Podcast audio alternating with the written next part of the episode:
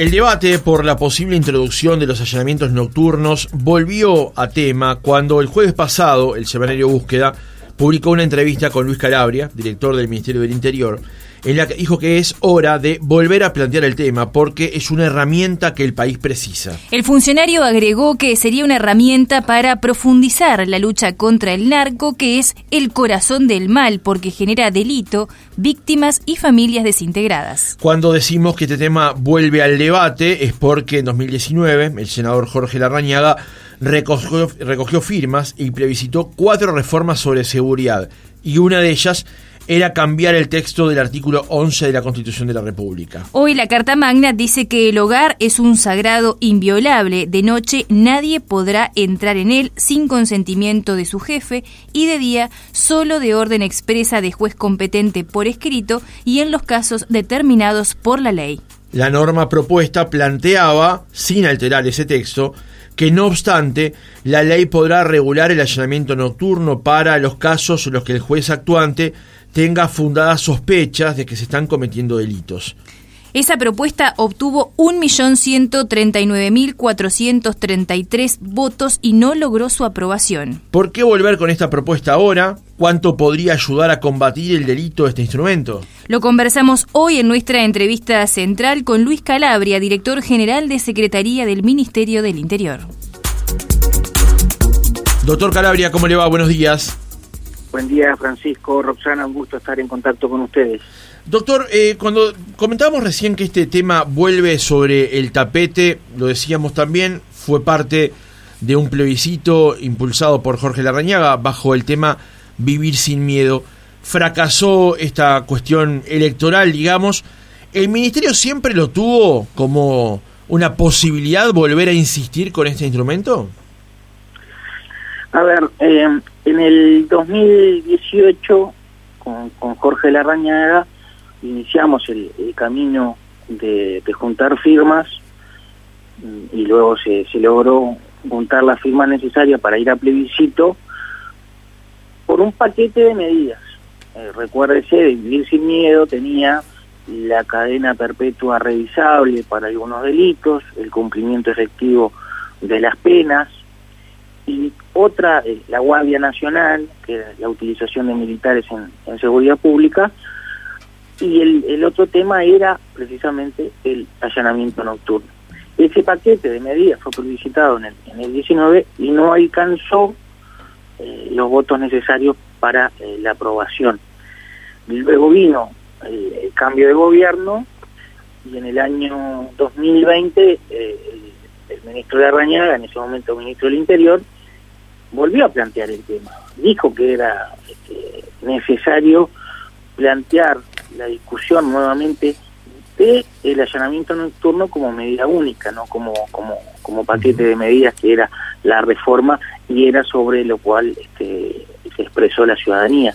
Y nosotros, este, antes y ahora, creemos que es una medida necesaria para mejorar el combate contra el narcotráfico, particularmente contra las bocas de droga.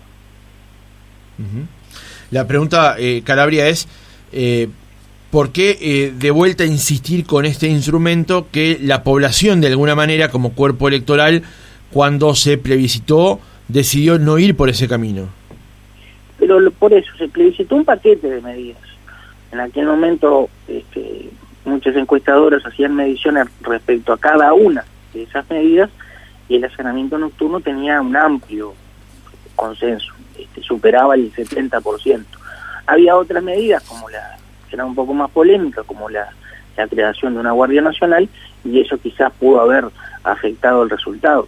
Pero creo yo que eh, lo que nosotros estamos planteando es la discusión sobre una medida, que es el allanamiento nocturno, y estamos planteando el mecanismo de que sea el Parlamento quien discuta la viabilidad de, una norma que modifique la Constitución, eh, ya sea por una ley interpretativa o el camino que en lo personal me parece más apropiado, es una ley constitucional que eso requeriría una aprobación parlamentaria, quiere decir que los representantes de la ciudadanía se van a poner de acuerdo este, eh, en mayoría de dos quintos y luego sí volver a plebiscitar en, la elección del 25. O sea, eh, eh, estamos planteando la posibilidad de que la ciudadanía pueda volver a, expresarse, porque también tiene derecho la ciudadanía a, cambiar de, opinión, como, este, como ha pasado con otras circunstancias. Entonces, este, creo que más tarde o más temprano el país va a tener que modificar esa norma constitucional y habilitarle a la policía la posibilidad de tener la herramienta del allanamiento nocturno, que es fundamental en el combate, en, en particular, reitero, por, por las buscas de droga, que tiene un funcionamiento nocturno que todos los oyentes de, otra mañana tienen claro. Ahora, eh, Calabria, bueno el punto que usted plantea con respecto a eh, cuál sería el mecanismo para aprobar los allanamientos nocturnos. Uno es una ley interpretativa y el otro es una ley constitucional que requeriría de unas mayorías especiales. Y esto en particular puede ser un obstáculo eventualmente para el gobierno. Y se lo planteo porque hay legisladores del Frente Amplio que nos han dicho en la previa sobre este tema que hay mucho de virubiru con respecto a este planteo. Eh, bueno, sí, yo no, he escuchado a ningún senador, del, un legislador del Frente en esos términos.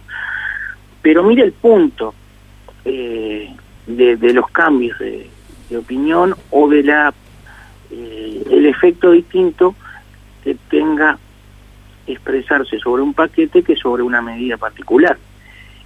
El hoy ministro del Interior, Luis Alberto Heber, apoya la medida del allanamiento nocturno y no apoyaba la reforma de Vivir sin Miedo. Entre otras cosas, no apoyaba. dijo que el allanamiento nocturno es fundamental para la guerra contra el narcotráfico por una de las medidas que era la utilización de militares. Pero él está hoy promoviendo el allanamiento nocturno. Este, entonces ahí hay eh, ciudadanos, lo pongo en, esos términos, que pueden expresarse de una manera con cuando se lo se lo inquiere respecto a una medida y no sobre un paquete de medidas. Y eh, legisladores del Frente Amplio en su momento se habían pronunciado a favor de esta medida de allanamiento nocturno. Este, dependerá del diálogo parlamentario. La ley constitucional tiene dos caminos. Uno requiere dos tercios y ahí sí se requeriría de, la voluntad de legisladores del Frente Amplio y ahí se podría establecer en ese proyecto de ley una fecha eh, determinada para el plebiscito. Si no está el mecanismo de los dos quintos, que ahí estarían los votos de la coalición de gobierno, este, en el caso que resuelvan, resuelvan apoyar, y el plebiscito coincidiría con la próxima elección, esto es con la elección del, del 24, o sea que estaríamos teniendo una medida que para nosotros es necesaria, que la utilizaría el próximo gobierno. Eh, y para mí eso es lo importante, lo importante es que el país pueda llegar a tener esa herramienta, que la Policía Nacional pueda llegar a tener esa herramienta porque es una, eh, una demanda de las propias policías antinarcóticos del país, que vienen pidiendo hace tiempo tener este instrumento. Y mire que nosotros, eh, Francisco, no, no lo planteamos como, miren acá, si, sin esto no podemos hacer nada, porque no es así.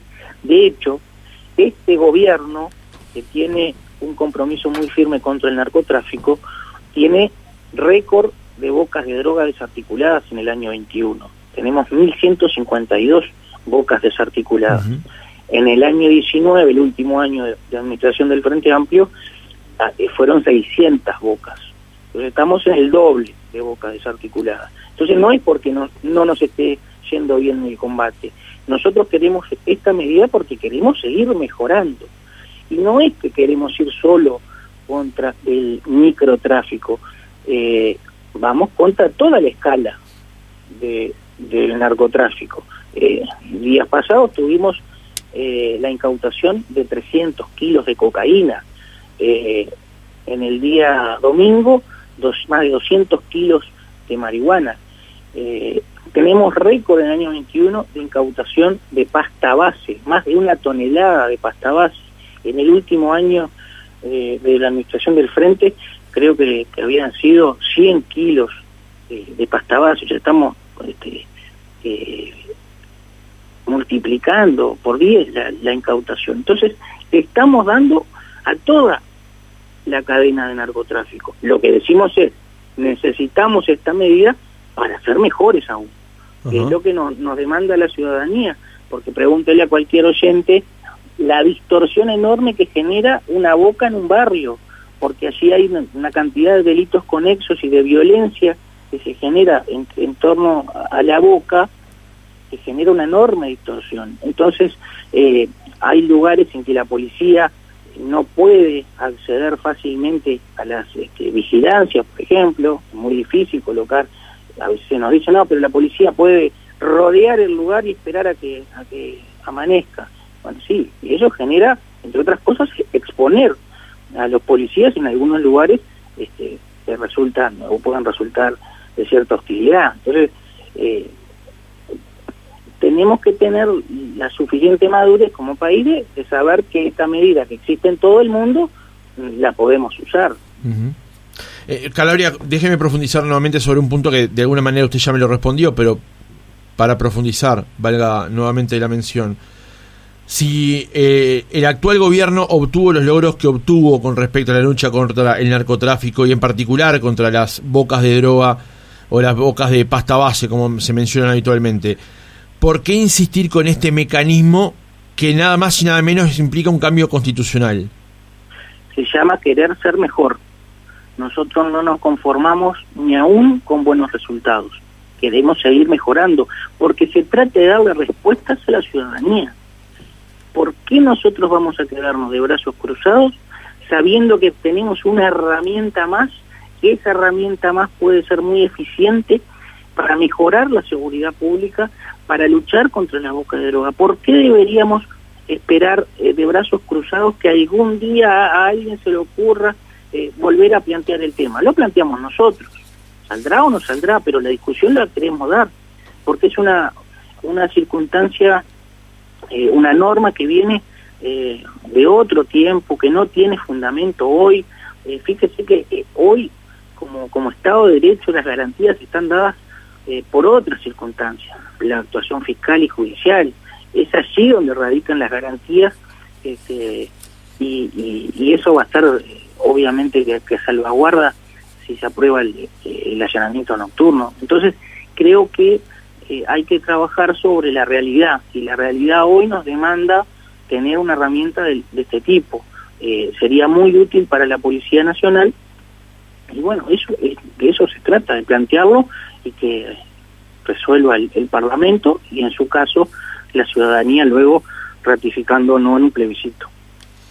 Calabria, muy buenos días. Usted recién mencionaba lo de las garantías, lo de habría que darle garantías a los policías. En ese sentido, eh, actualmente, a cómo están las reglamentaciones de, la policía, ¿debería hacerse alguna modificación también a nivel interno para que la policía pueda realizar este tipo de allanamientos? Bueno, obviamente que en el caso de que se pueda acceder al, al allanamiento nocturno, eh, tendríamos que, adecuar la formación este, de, de la policía y el, equipamiento. Eso este, va de suyo. Eh, nosotros tenemos una policía eh, capacitada que con, con la preparación adecuada estaría en condiciones como, como el resto de las policías que del continente que tienen esta, esta posibilidad de realizar allanamientos nocturnos. La policía trabaja de noche. Lo que no puede hoy es entrar a un hogar, pero es que la policía tiene la capacidad para trabajar en, la noche y obviamente que en el caso de, que salga el allanamiento nocturno se requerirá de, un este, equipamiento adecuado como hay en, para estos casos. Y este, eso no, no, no le veo a eso problema. Este, creo que la policía uruguaya tiene plena capacidad para, en caso de que se puede, tener este funcionar bien con, el allanamiento nocturno. Calabria, justamente decíamos que el artículo 11 de la Constitución dice que el hogar es un sagrado inviolable, de noche nadie podrá entrar en él sin conocimiento de su jefe y de día solo de orden expresa de juez competente y por escrito y en los casos determinados por la ley. La norma que planteaba la reforma Vivir sin Miedo agregaba al texto vigente, no obstante, la ley podrá regular el allanamiento nocturno para los casos en que el juez actuante tenga fundadas sospechas que se están cometiendo delitos. Y usted recién manejaba la palabra hogar, que es el sujeto, digamos, del artículo 11 de la Constitución. Y una columna de Tomás Lin, el domingo 27 de junio del año pasado, planteaba que una alternativa que le queda al ministro es trabajar sobre el concepto de hogar. ¿Cómo se podría legalmente eh, mejorar el alcance de ese término para justamente determinar qué es un hogar y aquello que quede salvaguardado por la Constitución de la República y no un lugar donde obviamente se están cometiendo crímenes, por ejemplo, la venta de estupefacientes. Sí, este, esa discusión eh, tiene larga data. Yo creo que la ley interpretativa podría llegar a tener algunas dificultades de aplicación. ¿Por qué? Porque difícilmente eh, los jueces después terminen dando la orden de allanamiento por más que haya elementos de convicción de que allí se está cometiendo un, un ilícito. Fíjese que le ponen una cuna y cualquier buen defensor penal eh, se hace una fiesta con ese allanamiento este, y después caería. Entonces, hay dificultades prácticas, me parece, a mi humilde entender, que tendría la ley interpretativa este, para deslindar lo que es hogar de lo que no. Eh, eh, si hay un menor y se está vendiendo droga, ¿es hogar o no es hogar? Eh, y bueno, y ahí empieza esa casuística, si se deja a, criterio este, solamente judicial, podría generar que no se aplique el, instrumento. Por eso es que en su momento, con Jorge Larrañaga, evaluamos que era la reforma constitucional el camino más, más adecuado. Más adecuado a tener una herramienta que se use, porque de eso se trata, no, no de una reforma que quede en los papeles, pero después la policía no, no cuente con ella.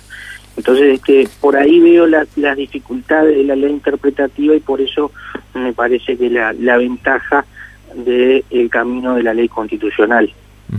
En cualquier caso, la propuesta que haría o hace el gobierno o haría el gobierno o, el, o los partidos que integran la coalición de gobierno sería habilitar un allanamiento nocturno, o nocturno perdón, con orden expresa de un juez. O sea, no quedaría liberado en ningún caso a la decisión administrativa de la policía exclusivamente. No, absolutamente. Como ocurre en el, allanamiento, la policía le pide al fiscal para allanar, el fiscal le pide al juez. O sea, vea toda la cadena, policía, fiscalía, poder judicial siempre es así en el allanamiento diurno y lo sería en el allanamiento nocturno y de hecho seguramente el debate parlamentario surja para el allanamiento nocturno condiciones más exigentes. Eh, por ejemplo, en un momento algún legislador lo escuché la posibilidad de que o el fiscal o el juez este, estén presentes en el lugar. Toda esa casuística dependerá luego del, debate parlamentario, o que sea filmado, o, o alguna garantía extra respecto de lo que es el allanamiento diurno. Pero bueno, eso es lo que nosotros alentamos, el debate que lo dé el Parlamento, que lo den los parlamentarios, los representantes de la ciudadanía, y si ellos se ponen de acuerdo, eh, luego se, se plebiscitará y será la ciudadanía toda la que eh, respalde o no esa medida. Es buena la aclaración. lo que nosotros decimos como ministerio es, es una buena medida es buena la aclaración de que eh, la cadena no terminaría en el fiscal, sino que seguiría hasta el juez, porque una cosa es una decisión fiscal y otra cosa es decisión de juez, ¿no? Correcto. Siempre el allanamiento hoy funciona de esa manera. La policía le pide al fiscal, el fiscal le pide al juez y es el juez el que otorga la orden de allanamiento o la, la orden de interceptación telefónica, por ejemplo, la policía que le pide, el fiscal le pide al juez y el juez es el que le da. O sea, hay una cadena todo el sistema trabaja, entonces es más, más garantista. Esa es la garantía, ese es el, el, Estado de Derecho en el que vivimos, que es muy distinto a la realidad de 1830. Entonces, por eso pensamos que, que es apropiada la discusión hoy y que si no es ahora, en algún momento va a surgir la, la modificación de ese artículo. Esperamos que sea lo antes posible porque eh, el problema lo tenemos acuciantemente hoy. Eh, Calabria, eh, Juan Faropa, el presidente de la Institución Nacional de Derechos Humanos, eh, dijo al diario El País que los allanamientos nocturnos eran un tema delicado y que había que encontrar un equilibrio entre las potestades y los controles. se mostró preocupado por el poco control que existe hasta la fecha a las fuerzas policiales, pero dijo que se encontraba dispuesto a debatir con el ministro Heber la posibilidad de que, bueno, de que exista esta herramienta, ya que los tiempos han cambiado y que la policía debe tener herramientas más adaptadas a la situación actual de estos tiempos. Eh, ¿cuál, cuáles, eh, ¿Cuáles son estos pocos controles y eventualmente cuáles deberían ser los controles que tendría que tener la policía ante esta herramienta? Ah, no sé qué poco controles habla Faropa, lo tiene que preguntar a Faropa de qué poco controles habla. Él habla como presidente de una institución que ha actuado políticamente, que actuó en el referéndum ah, políticamente, como lo dijo Jorge Larrañaga, en su momento eh, han convertido a esa institución en un club político y han actuado con funcionalidad política. Así que, no sé, pregúntele a Faropa respecto a, los supuestos pocos controles. Poco control me parece que tuvo la institución en hacer una denuncia pública de, más de 100 abusos, presuntos abusos policiales y Fiscalía le contestó que no había ningún policía formalizado y ellos lo vieron como un hecho. Hablaron, usaron la palabra constatado estaban constatados los abusos y eso de ninguna manera. Entonces, eh, los pocos controles creo que lo, tuvo la, institución para hacer la, la denuncia eh, muy responsable que, hicieron contra la policía. Bien, y ante eh, ante esto, ante esta herramienta, ¿cuáles entiende, ¿cuáles entiende el Ministerio del Interior que deberían ser los controles por los que debería pasar la policía ante un allanamiento? Le digo en, materia práctica dependerá de, lo que surja de, la ley. La ley le podría establecer condiciones más exigentes que lo que tiene hoy la policía para hacer un allanamiento diurno, esto que le decía, quizás pueda exigir la ley que esté el fiscal presente o, el juez presente o que sea filmado. Eh, ese tipo de circunstancias este, podrían surgir del debate parlamentario como como agregados a, la ley. el, senador Camí, que, que viene trabajando el proyecto de ley, este, o uno de los proyectos de ley, este, ha mencionado la, disposición a, a, que eso sea discutido, ¿no? o sea, las condiciones en que se pueda dar un allanamiento que sea materia de reglamentación por parte de la ley. Calabria, le, hago una pregunta que nos ha llegado también a través de, de WhatsApp de parte de nuestros oyentes y es que les llama la atención eventualmente la oportunidad de este planteo cuando días pasados el ministro Heber anunció que en el primer trimestre eh, iba a haber o se estimaba una suba de homicidios y que no iba a haber una baja sustancial para 2022 de la comisión de estos delitos. Eh, ¿Hay una vinculación entre un planteo y una realidad que se estaría por generar a juicio del titular de la cartera? No, mire, eh, yo le, le comentaba, eh, si usted repasa, pone en Google este allanamiento nocturno, va a haber expresiones del ministro Larrañaga en el año 20, va a haber expresiones del ministro Heber cuando asumió luego de la muerte de Jorge Larrañaga en el año 21, va a encontrar eh, expresiones del ministro Heber en el año 22, eh, y, nos encuentra a nosotros ahora. O sea, eh, es una posición que, hemos sostenido, en nuestro caso, desde el 2018. No es nuevo que vengamos planteando el allanamiento nocturno. Se da luego del 27 de marzo por la circunstancia de que estábamos inmersos en la discusión del referéndum, de la ley de urgente consideración. Pero le reitero, lo, lo hablamos en el año 2020, lo hablamos en el año 2021, lo hablamos en este año 2022 y lo volvemos a hablar luego del 27 de marzo.